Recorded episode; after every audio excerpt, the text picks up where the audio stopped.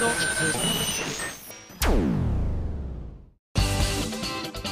あさみのシンガーソングゲーマー。皆さん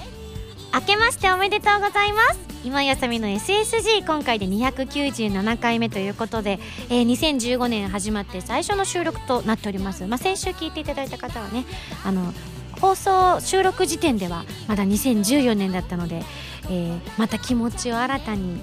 今年が6年目の年に突入するのかな？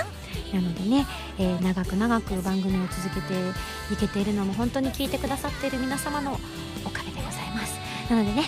えー、今日も張り切って番組お届けしたいと思います。まずはこちらのメールを紹介したいと思います。ラジオネームクラウンアネモネさんからいただきました。ありがとう。ミンゴスこんばんは。こんばんは。お正月らしい話題をと思いメールいたしました。東北地方周辺の風習なのですが私の住んでいる福島県では1月3日の朝に3日とろろを食べる習慣があります。この日にとろろを食べると1年間風邪をひかず長生きすると言われています。それに山芋には成長作用や滋養競争作用があるとされることから、えー、おせち料理などごちそうを食べて疲れた胃をいたわり仕事始めに備えた体力づくりに功を奏してくれそうな風習なんですよね。体にいいのでぜひミンゴスも試してみてはいかがでしょうかといただきました。私山芋大好きなんでございますのも本当にあの子供の頃は結構とろろって苦手だったんですよ。やっぱ痒くなったりもしたりするしあと野菜系なのにドロドロしてる意味不明みたいななんかこう新しすぎて脳にたどり着くまでに時間がかかったりとかしてあんまり好きではなかったんですけれども大人になってから山芋の素晴らしさというものをですね本当に知りまして実は今年お正月あの、今回実家に帰らなかったんですけれどもまあせっかくだからお正月っぽい何かご飯でも作ろうかしらと思ってですね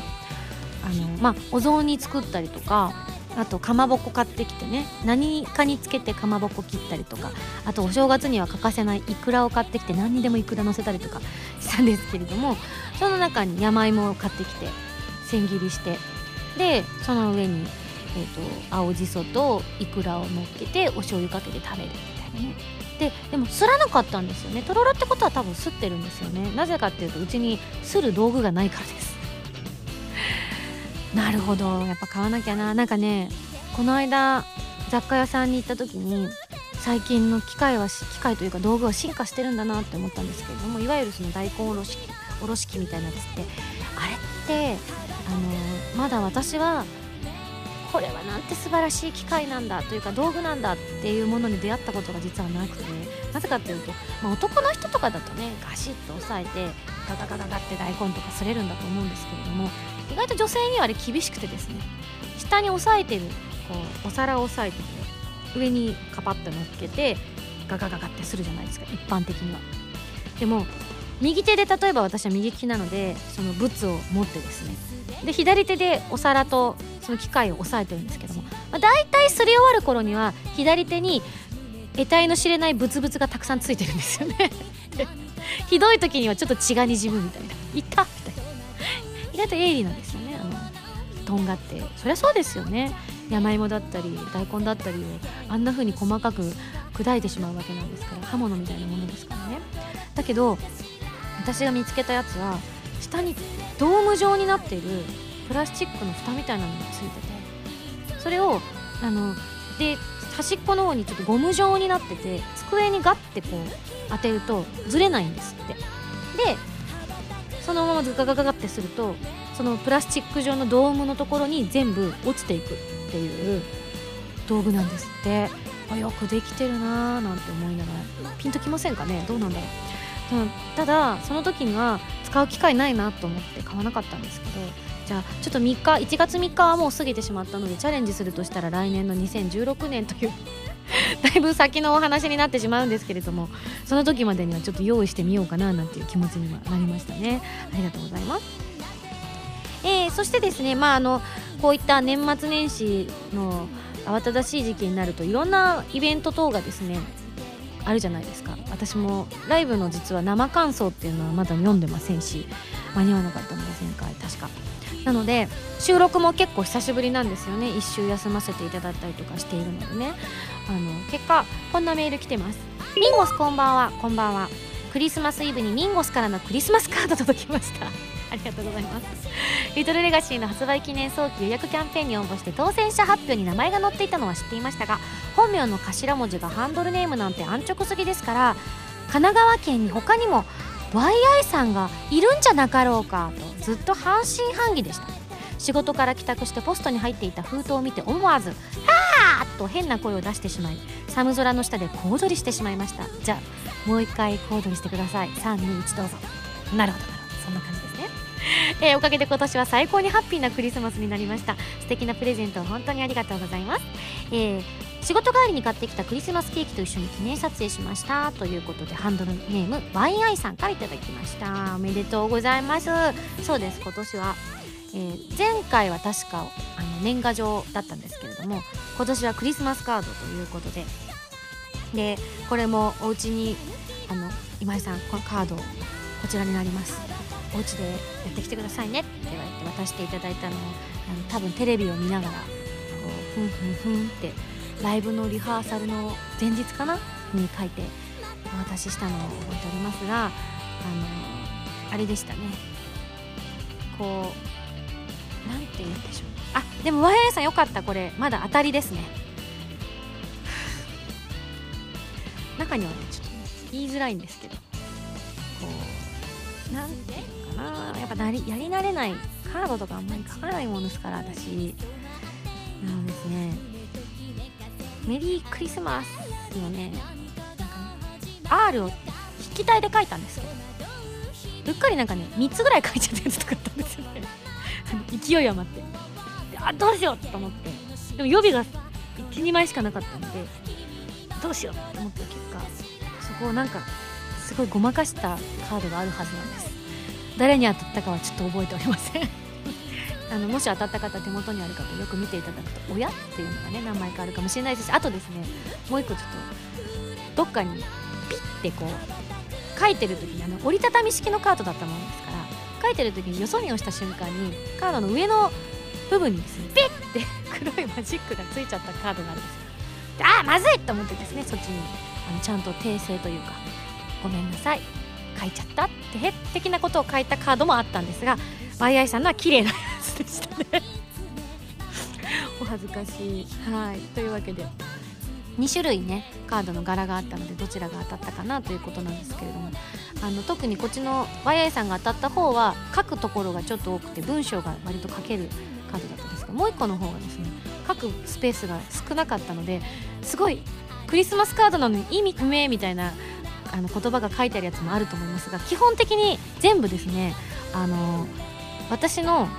歌ってきた歌の歌詞を引用したメッセージが書いてあるんです。で YI さんは「リトルレガシー」が当たったみたいです。えー、なので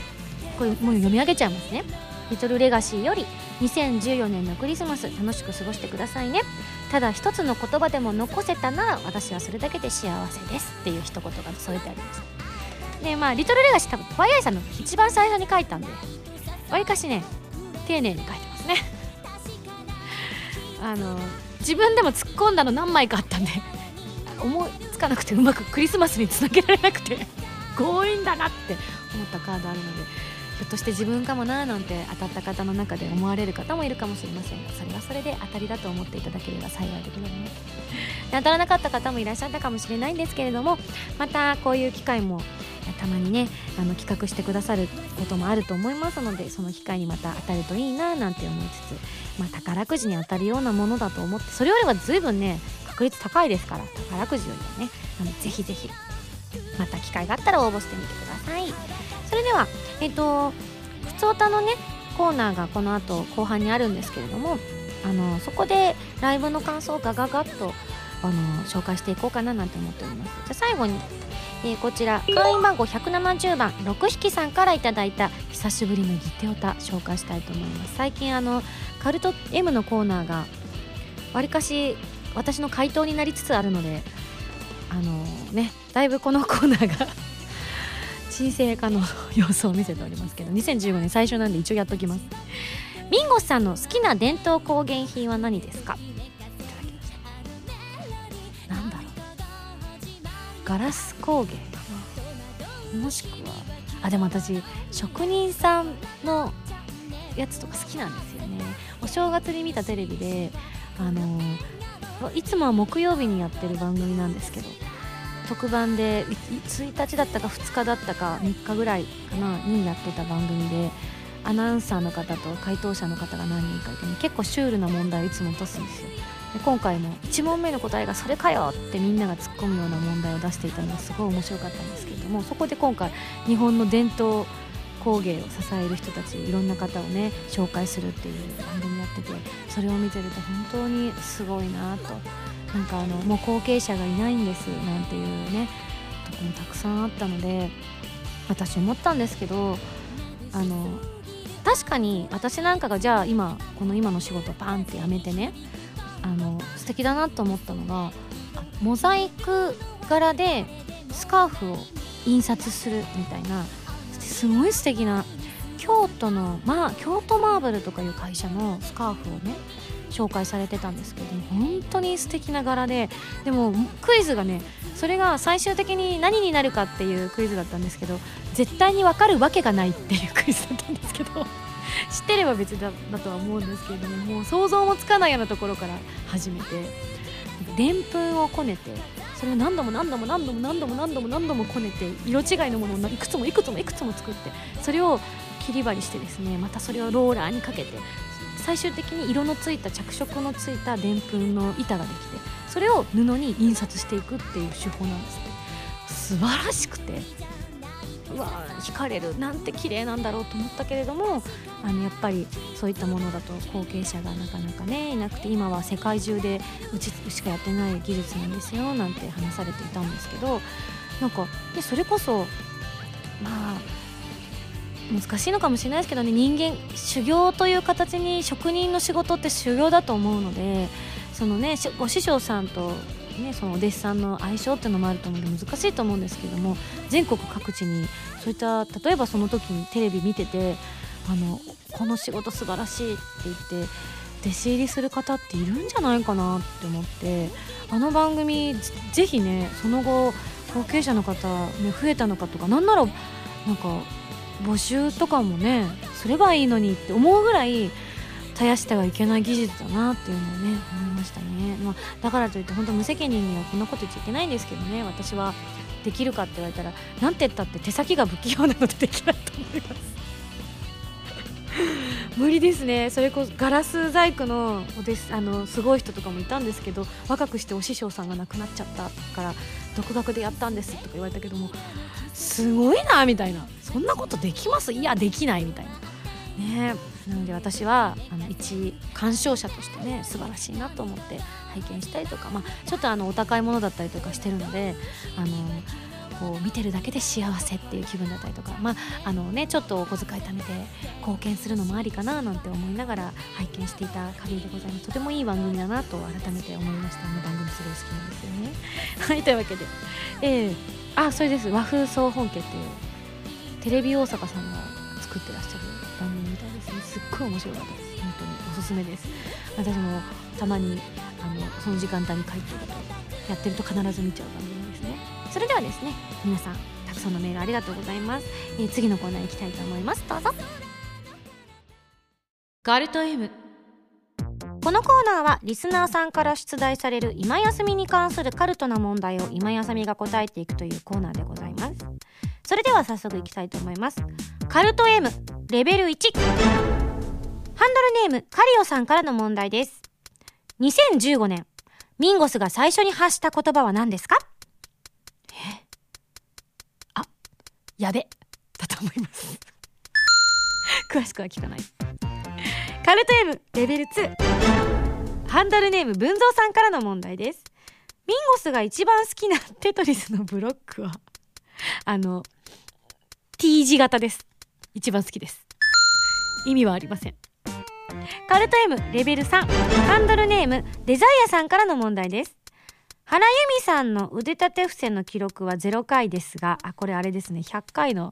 収録の時の特番の時のかな？ミンゴスの過去最高記録はいくつですか？うーん。今思うとちょっと体重が軽かったのとちょっとあの正式な感じでちゃんズルしてたと思うんですちゃんと下までついてなかったと思うけど中学生ぐらいの時は多分50回ぐらいはできたと思います。今は無理です。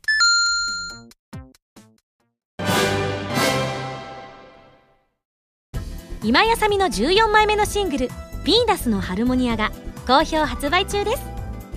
タイトルチューンの「ヴィーナスのハルモニア」は超次元アクション「ネプテューヌ U」のオープニング曲になっています。ネプテューヌコラボ版にはノワールボイスレターなどが初回生産特典には DLC コードも封入されています。皆さんぜひ聴いてみてくださいね。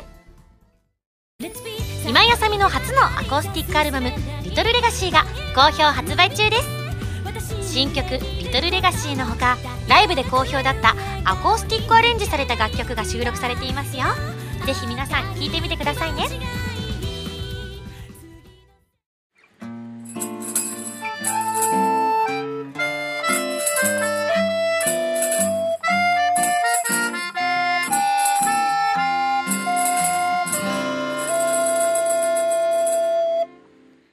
ァミセこのコーナーはファミツー .com 編集部から派遣された謎の司令官みおちゃんがおすすめするゲームを真のゲーマーを目指す私今やさみが実際にプレイして紹介するコーナーです。前回の指令書に書いてあったゲームはコーヒーステインスタジオさんから配信中の iOS、Android 用ソフトゴートシミュレーターということで予告動画の方でね衝撃的な演奏が皆さんにお届けできているかと思いますがゴートシュミレーターはそのタイトルの通りヤギの動きなどをシュミレートする嘘つけ。ヤギあんな風に動かへんが。アクションゲームです。プレイヤーはヤギを動かして街を走り回ったり角でつついたり舐めたりするだけ。ヤギのさまざまな反応を楽しむゲームです。だでもなんかアイテムがね手に入ったら空も飛べましたし人も吹っ飛ばせたしあと物も壊せたし車も大破させられたりとか結構ね、うん、あの破壊的なゲームでしたね。あでも遊び方次第なのかな。私がそういう性格だったのかもしれないですね。であのまあ動画の方でもズバリみおちゃんがおっしゃってますが今年は羊年。ヤギ。そう。似ているからと思ったら偶然だそうで。ね。え羊年となんかちょっと思ったりしませんか？あの干支ってまあ多分中国から由来来てると思うんですけれども。まああのわりかし日本にもゆかりのある動物が多い。まあ住んでない動物ももちろん虎とかはね住んでませんけれども。そんなになんか「何それ?」っていうのいないじゃないですか。例えば「エリマキトカゲ」とか。今でこそ知ってますけど多分子供の時にエリマキトカゲって言われたら何言ってんだろうこの大人って思ったと思うんですよね。ウーパールーパーとかね。まあでも中国の、まあ、ところから出展されてるということで身近なネズミ牛トラみたいな感じでねあるんですがこれによく猫が入っていないみたいな話あるじゃないですか。でなんかあの最終的に神様のがみんなを乗せていこうとした時になんかズルしたりなんだりしてネズミがなんかどうしたとか牛がどうしたとかなんかそんな逸話みたいなのあったりすると思うんですけれどもきっとヤギもね羊に負けたんじゃないかなって 私は思ってるんですよね。だって考えてみてください。なんとなくの想像ですけど中国で羊ってメジャーですかね？あんま住んでるイメージなくないですか？それこそあの上の山の方とか行ったらアルパカいるかもしれないですけどね。あのチベットの方とか行ったらいるのかもしれない。私ちょっと詳しくわからないので今適当なこと言ってますけれども。でもなんかどっちかっていうとヤギの方がいそうじゃないですか羊より。なぜなんだろうっていうね。その疑問は実は子供の頃からありまして私羊よりヤギ派だったんですよ。なぜかっていうと家の近所にヤギが住んでいたからなんです。近所のあのご家族がですねヤギをあのつないで飼っておりまして。なのですごい可愛くて。ただ怖いから近寄れないんですけど意外とヤギって強そうな目をしてるんですよね。ちょっと行っちゃってるというか。目がね。なのであのこある程度紐でつながれていたのでね。ある程度近寄って「わあかわいい」って言いながら決してそれ以上近寄れないみたいな。噛まれたくない。神はしなかったのかもしれないですけど、ね、夕方とかになるとよくめいめいめいめい泣いててあのヤギもめいめい泣くんだななんてね思った。それで私はヤギのことをめぎって幼少の頃ずっと言ってしまっていたというね、まあ、そういう逸話の発端なんですがそれもあって親近感があってなんでヤギじゃなくて羊なのって聞いた覚えがありますけれどもその回答はちょっとお父さんから帰ってきてなかった気がするんですけど聞いたこと自体も定かではございません。ねどうだったかな？さあそんなヤギこのコーヒーステインスタジオさんからのねそのスタジオからもひょっとしたらヤギが見えていたからヤギにしたのかもしれないですね。わからないですが。なんかねさっきあの番組中というか動画中にも言ってましたがみおちゃんがねあのあれ空が見えるね吹っ飛んでるの？って言ったらうんこれはバグですねはははって言っててあのゲームの作りはちょこっとねそういう荒いところもあったりとかしていろいろバグがあるんだそうですがメーカーさん自ら面白いバグはあえて残していますというアップデートの詳細で公言する、えー、バカゲーと言われる種類のもの。ただね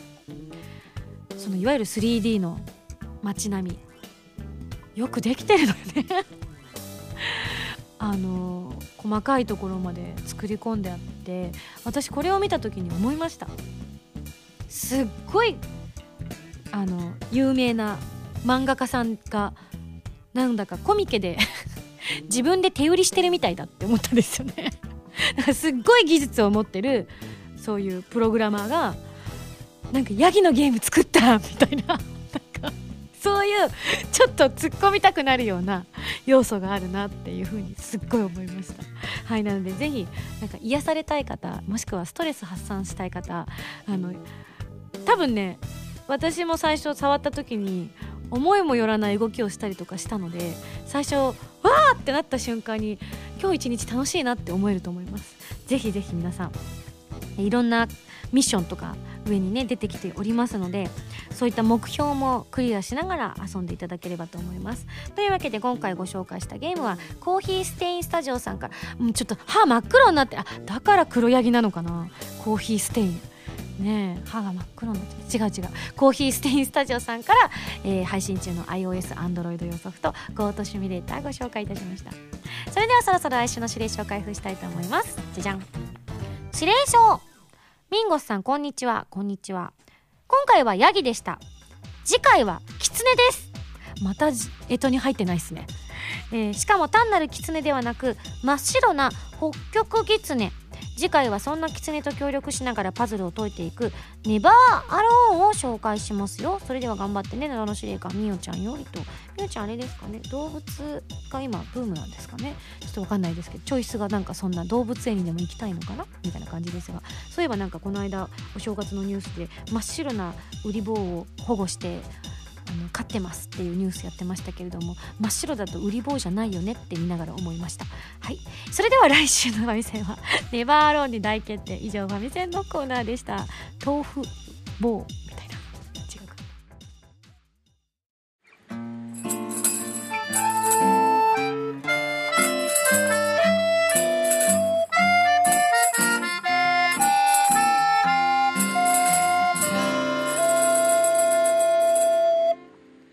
ミンゴスだよ。2015年お便りコーナ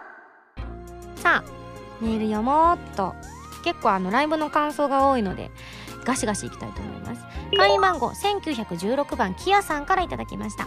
今井さんスタッフの皆さんこんばんは。こんばんは。リトルレガシー東京公演参加しました。ありがとう。今井さんが MC でおっしゃっていた。ファンの方が人形の服を脱がした話のくだりが大変面白かったです。感想それ 私怒ってたとこじゃん。何してんだよ。ハレンチなっつって。セクハラだぞって怒ってたんですけどね。えー、まあでも今まで生で聞くことができなかった。ヴィーナスのハルモニーを聞くことができたりとか。インスタの「スター・ウォーズ」がすごくかっこよかったりと大満足なライブでしたよと。ありがとうございます。そうなんです。今回あのねこの番組でも何度かご紹介してきたあのミンゴス人形。ありがたいことに結構ね皆さん出迎えてくださったみたいであの私の悲痛な叫びがあの功を奏したのかななんて思いながら。ただまさかああいう人形って結構洋服って縫い付けてあるもんじゃないですか。だけどすごい仕様ですよね。全部脱がせられるっていう。結果ねいろんな方からお便り来てるんですけれどもあの着せ替え人形みたいにしてね遊んでらっしゃる方結構いるみたいで写真とかもね送ってくださった方いて本当ありがとうございます。なんかあの肌系ミンゴスじゃなくなってる感じもねあのすごいちゃんとした服を着せていただいたりとかしててあの小公女セーラのようだって思いました私。なんかね小公女だった女の子があのね貧乏になりその後最終的にどうなるんだみたいなドキドキしたけど結果お金持ちの家に行ったみたいな。よし当たりだみたいな。そういうふうに ここのうちに行けたぞみたいに思いながらねあの写真を拝見させていただきました。ありがとうございます。もちろんあのそのままでも楽しめますのでいろんなところに連れて行ったりとかあとねお家に置いていただいてあの上司の愚痴を言っていただいたりとかしたらあの私生ミンゴスは結構おしゃべりなんですけれどもあちらのミンゴスは何でも話聞いてくださいますのでいろいろ話をしていただければと思います。よかったよかった。本当よかった。もう私たくさん売れ残って在庫抱えて会社に置いてあるんだって言われたらもうこの話一切しないつもりでしたからね。続きましてハンドルネームパラさんからいただきました。東京公演のライブ参加させていただきました。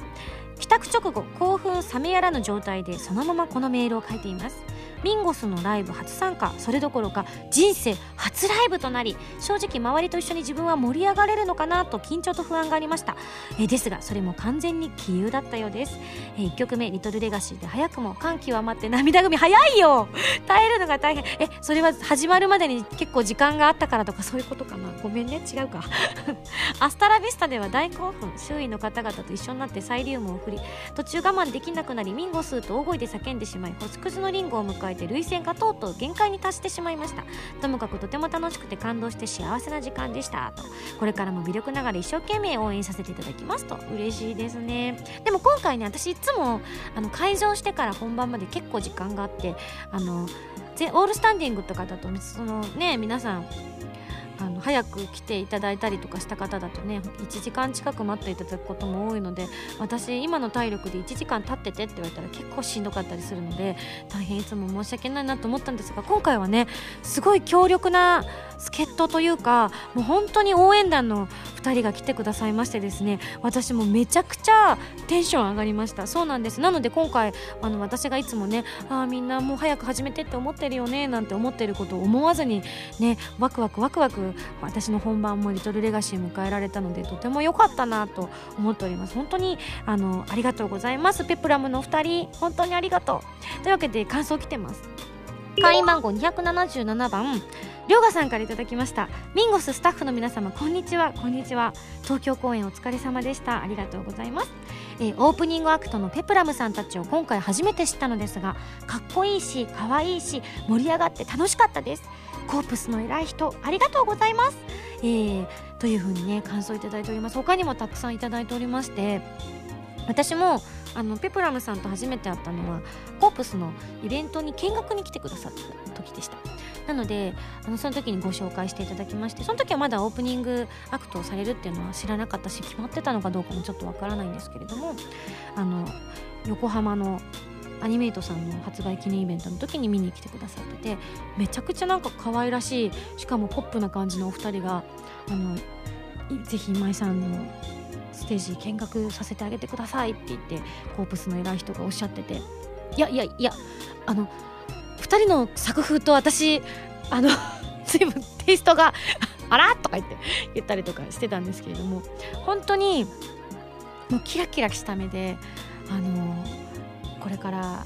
頑張りたいんですっていう風にね言ってたのがとても印象的で私も本当にあの2人からパワーをもらいました。でまた歌が2人ともめちゃくちゃ上手だししかも演奏もできるしでいて、まあ、あの実際は3人組なんですけれどもあのよくそういったこういったプロモーションとかで活動されてるのがお二人がメインでやってらっしゃるということなのであのなんか歌もこうどっちどっちも歌えるので曲にも幅が出るしうんとってもいい歌い手さんだなというふうに思いました。ね、なのでこれから本当に一緒にフェスとかでお会いする機会もあると思うので私もあの一ファンとしてもそしてまたね共演者としても一緒に何かできたらいいねなんて言ってねあの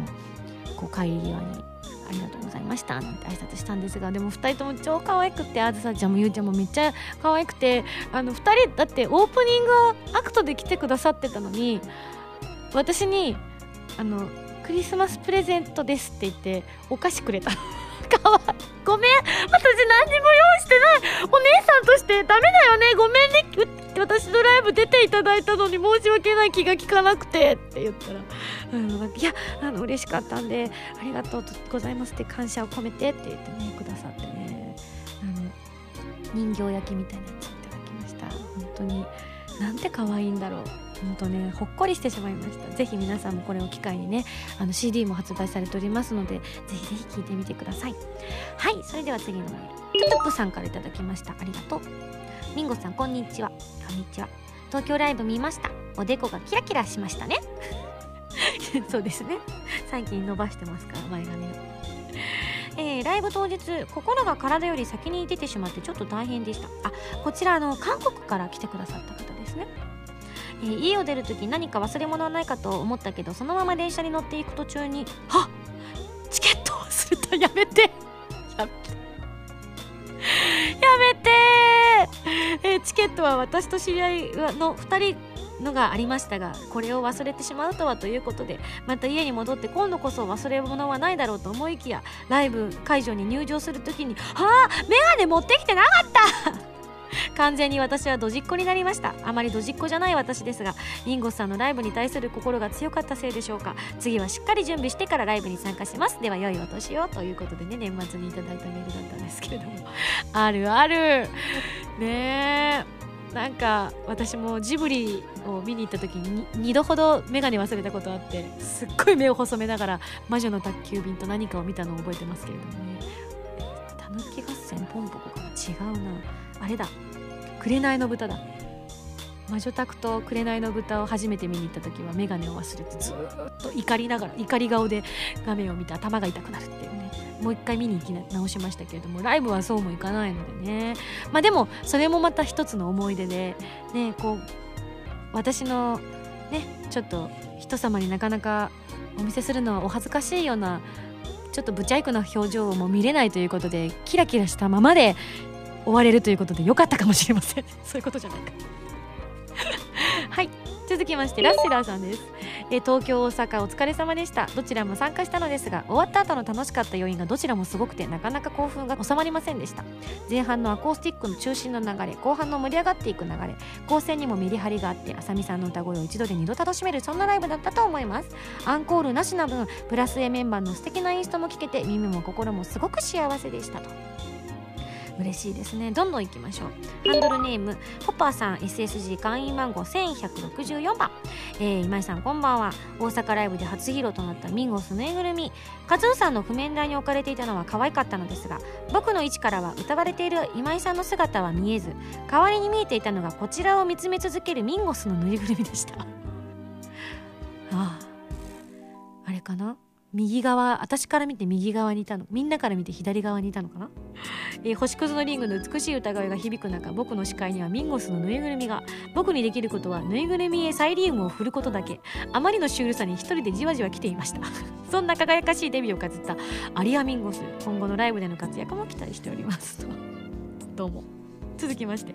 ハンドルネームファルコンさんです。あさみさんこんにちは。こんにちは、えー、あさみさんのライブは今回のツアー初めて参加いたしました。会場に響き渡るあさみさんの声自由な MC プラス A メンバーの楽しそうな姿とても楽しかったです、えー、これからも応援します。またねといただいております。お住まいがね福島県ということなのでひょっとして福島から来てくださったのかしら？嬉しいですね。ね福島にもまだライブは行ったことがないので個人的にもあの仙台に行った帰りに降りたことがあるぐらいであまり福島の街を知らないのでねまた何かイベントやライブがあったら行きたいななんて思っております。結構ね福島から来てくださる方多いんですよね。そしてこちら、えー、ハンドルネーム国大さんです。ありがとう。ミンゴスこんばんは。こんばんは。2015年北海道に来た際にぜひ確認してもらいたいことがあります。あ行きますね。この放送からもうちょっとしたら行くのかしらね。あもう行ってる？私。これ行ってる？行ってんじゃない？まだだった。行くわ。来週ぐらい行くわ。はい。確認してもらいたいことそれは。北海道の夜空でございます。通常夜空は一面の黒に星が輝く状態だと思いますが冬の夜空は雪雲がかかると街灯や車のライトなど人工のオレンジ色の光を反射させることで空がオレンジからピンクにかかった色になります。雪の反射率が高いことで起こる現象のようですがたまにものすごく夜なのに明るく感じることもあります。北海道に来た際にはちょっと意識して空を見上げてみてくれませんかといただきました。そっか私冬の北海道はちゃんと過ごしたことがない気がするので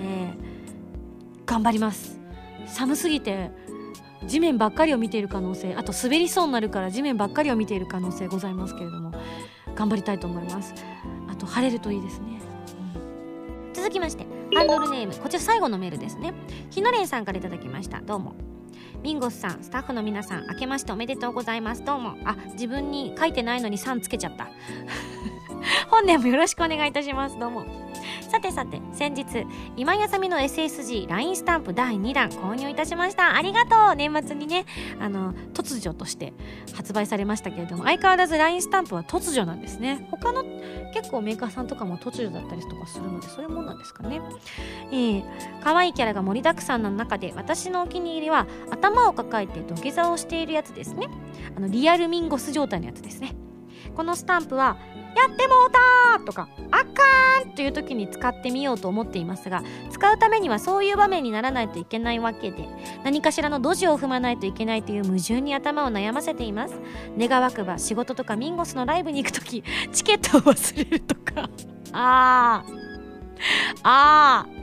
えー、などの失敗が許されない重要な場面などではない時でありたいものです。それでは失礼いたしますと。じゃあねぜひライブ当日にこのあの民族の皆様で送り合う時にはあの大ポカをしたという仲間へのねメッセージとして使っていただきたいですね。私今回もいくつかねこのめこんなの作ってほしいなんていうのがあったら言ってくださいねなんて言われてあのあこんなのあったら嬉しいですねなんていうのをね箇条書きにして送ったりとかこんなの欲しいですみたいに言ったりとかしてたんですけどもあのちょっと発売されてラインナップを見てね少し反省したことがございます。あの兄弟番組の「はらまる」のラインナップに比べてミンゴスのね内容がねわりかしネガティブだったよね。なんかずっと怒ってるとかずっとへこんでるとか異様になんか第2弾はそっちに重なんか比重が重きが置かれたのかもしくは半々すぎてそっちが印象強いのか。なのかもしれないです。見てみましょう。今私。あなるほど。このページとかは結構ポジティブですよ。おはよう起きて行ってきます。おかえりとかお疲れとか。この辺はね明るい感じなんですけれども次のページめくるとねだんだんね怪しくなってくるんです。頑張れ。頑張る。ね断る。もわー！っていうことを。まず。三段活用みたいな感じになったりとか。あとまあ、ちょっと普通のもあったりとか「ないわ」とか「終わった」とかね。冗談でしょ？それはない。なんでやねんっていうツッコミばっかり作ってるみたいな。ねあと落ち込んでるとか「無理」とか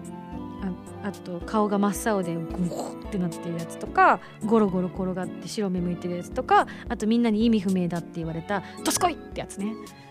あれ私がリクエストしたんですよなんか後ろ向きのやつが欲しいって言ったらこうなったっていう。私他に何か言いましたっけ？そっか。後ろ向きで変なポーズ取ってるのが欲しいっていう注文をつけてみんながキョンキョンキョンキョンキョンってハテナが飛びながらあの作り出してくださったのがこれだったのに言った私が忘れていたので何この変なポーズって言っちゃったっていう。お前だろ？みたいな状態になってましたね。あとゴロゴロ転がってるのも確かこれ私のリクエストだと思いますね。あの写真プリーズとかも入れてほしいって言ったかもしんないけどあの一番自分でもリクエストしてちょっと反省してるのがあって今回ももちろんねこの素敵なスタンプの柄はあの漫画家イラストレーターのひじき先生に書いていただいたんですけれどもひじき先生にこう注文出す時に、まあ、番組スタッフにまず私が言うんですよ。こうしてくださいでその番組スタッフが先生に伝える時に例えば、まあ、私が直接言えばきっとねこんな感じがいいんですよねなんて言えるのかもしれないですけど、まあ、伝聞状態になっている結果、まあ、私からあの魚眼レンズみたいなやつが欲しいですって言って魚眼レンズみたいなのが欲しいらしいですって伝わったんですよ。え？ってそのスタッフさんとひじきさんの間でなったらしくてどどどういうことでしょうかって言って相当あのネット上で会議がなされたっていう話を聞いて申し訳ない気持ちになって。でまああの書いてくださったのが何も書いてなくてほっぺがぷくーって膨れたやつだったんですけれども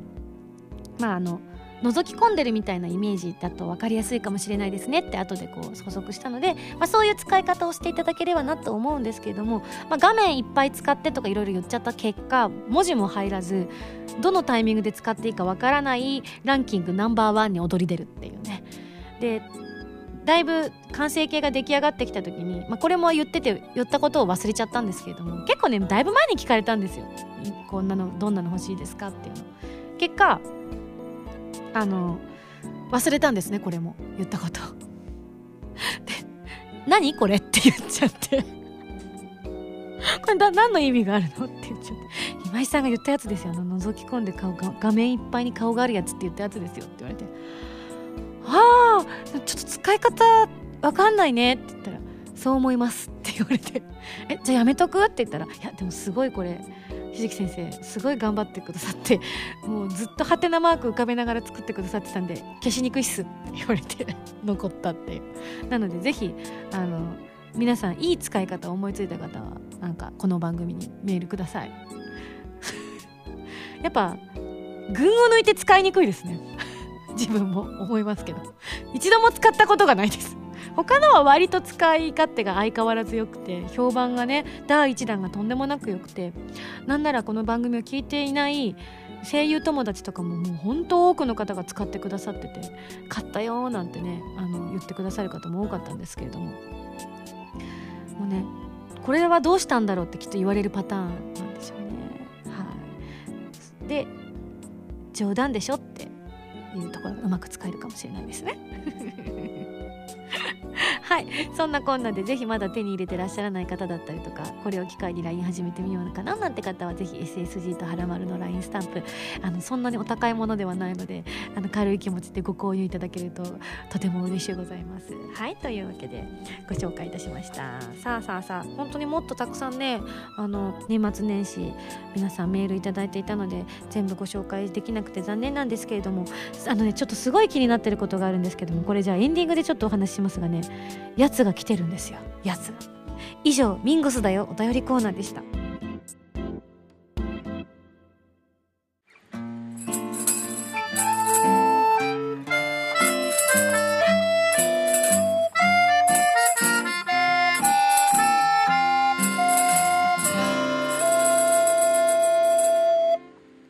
ミンゴスミュージックプレイヤー。さあこのコーナーは今井あさみの新曲などを皆さんにお届けしていく視聴コーナーとなっております、えー、11月26日去年にね発売されたアコースティックアルバム「リトルレガシーのパワープッシュ期間がずっと続いておりますけれどもしばらく続くでしょうね。というわけで皆さんの感想を紹介しながら楽曲を紹介していきたいと思います。まずは今日はこの曲をお聴きいただきたいと思います。遠来ピアノバラッドバージョンです。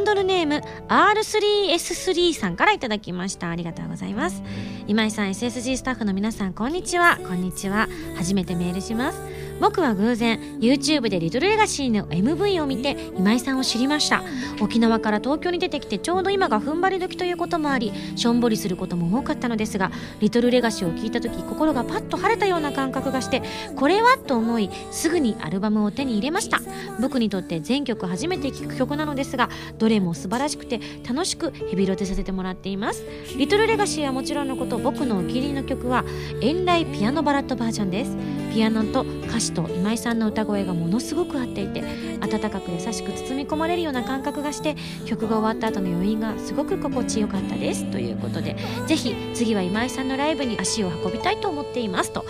嬉しいですね。確かに沖縄から東京だともう本当にね気候も違えばいろんなものもね違うところで緊張もするしドキドキもするしっていうところだと思うんですがそういったね中で偶然リトルレガシーを手に取っていただけたということは嬉しく思っています。遠来ね本当に心に染み入る感じのアレンジになっているのでぜひぜひたくさん聴いてくださいね。ありがとうございます。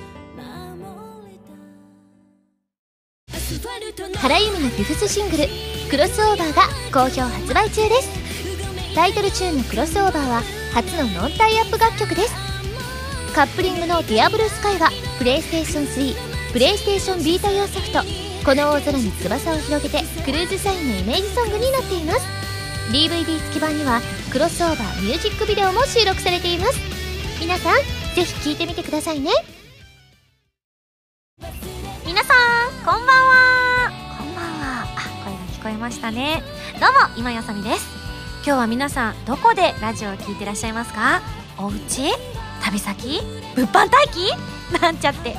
えーこの番組は歌とゲームをテーマにお送りしているウェブラジオ今井あさみの SSG です。ァミツー .com のほかポッドキャストや YouTube でも配信中です。みんなのライフスタイルに合わせてあなたに寄り添うラジオ。今やさみの SSG 毎週土曜日0時に更新中です。